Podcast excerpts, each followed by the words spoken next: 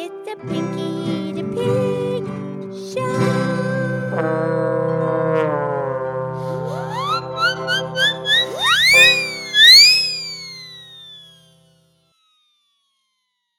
Okay, this is me. This is Pinky the Pig. It's time for our show. And thank you for listening all around the earth and the universe. We know they're listening. And I'm here with my fabulous friend, Mildred the Moo Cow, and we can listen, laugh, and learn. Hi, Pinky. How's Pinky? I'm awesome. I feel so good, Mildred. I'm happy. I'm full of love. Yes, that's so nice, Pinky. You are too, huh, Mildred? Absolutely. I'm very happy. I'm full of love. Very grateful. Yeah, we're grateful and kind. And guess what I saw when I was walking over this morning in the pasture? What? Pinky, what did you see? I saw a fairy ring. Oh, you did in the grass, in the pasture? Yes, a perfect circle.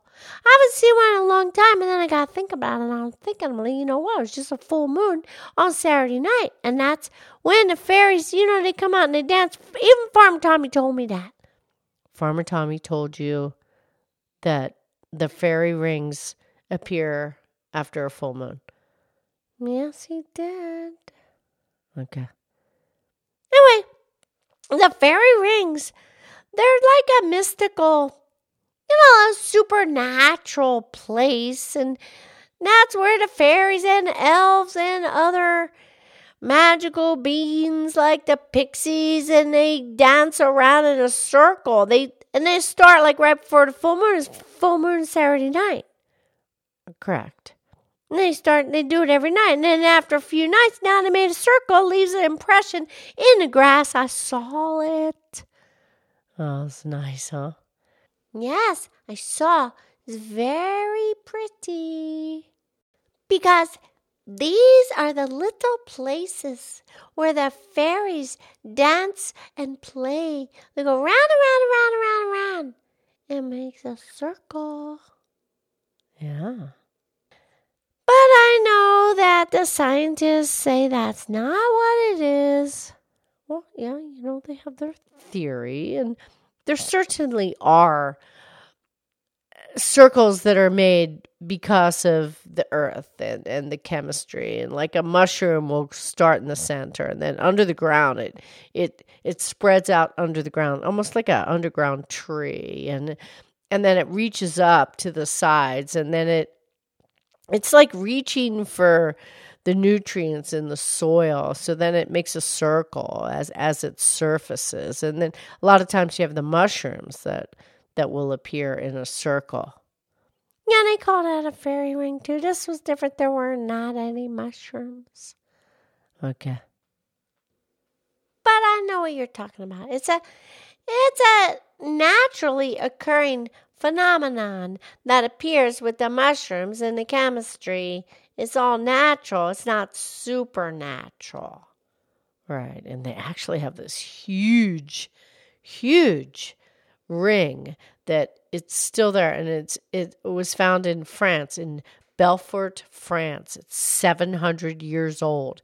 It's 2,000 feet across in, in diameter, this huge circular ring. And what it is, is it's the mushrooms and it's the underground growth that keeps spreading and spreading and reaching out and and forms a larger circle and it's 700 years old. Well, okay, you want to think it's under the ground. It might just be the fairies getting all bigger and better. Oh, I don't I don't know. Okay. But you know, there's a i- i- there's a very famous book. It's called the Encyclopedia of Superstitions, and what it says is if you're going to like go to a fairy ring and you want to investigate it, you're supposed to run it around run around it nine times at the full moon. You mean after they already made it? Well, yeah, it's gonna be there. Okay, so you go run around it nine times. Yeah, and that way you're accepted and you're not thought of as a, a threat. Well, the fairies are sweet and kind, I'm sure. Well, you know, there's other beliefs, and it's all what you, it's all, you know, fantasy, perhaps. Well, here's the thing I am very sweet and kind and loving, and I am not afraid of the negativity because I have very bright light around me. And these fairies love me because I'm going to be nice, and they know that. There you have it. But you know, Mildred, there's this whole other situation about a fairy ring. Okay, their time frame is completely different. Their conception of time. Okay, a fairy, he dances. She, most of fairies are girls, huh? Well, let's not go there. Anyway, they dance around a circle and a fairy dance. They could dance for one minute, and that in a fairy time, that's like a week in human time. What, Pinky? You lost me. Just saying, the time frame is different with the fairies. Okay. And you know, there's also another fairy connection um, associated. It's called the Walpurgis Night. And what this is, it's a festival that welcomes the beginning of spring. Yeah, that's why you see the fairies rings this time of year. Absolutely. Yeah, those Walpurgis Night people, they, they have it right. Yeah, I think so because this is the time of year when the fairies start dancing. I gotta tell you, Farmer Tommy. Okay, he's this macho guy, right? Yeah. Well, he said one time he was fishing. Yeah. You know, along the stream. Yeah. He's sitting there. He looked over. He saw the fairy ring. Yeah. And he said that he sat there very quietly, but he could hear the quiet sound of laughter and merriment. Merriment. I'm just telling you what he told me. He heard the laughter and the happy merriness. Farmer Tom. Wow, that blows my mind. He's so macho. Just telling you he's in tune with nature, okay? Yeah, it's cool. You think? I love it. I saw the fairy ring. I believe. I believe. You don't, you know, if you don't want to believe, that's fine. If you want to believe, that's fine. Nobody's going to judge.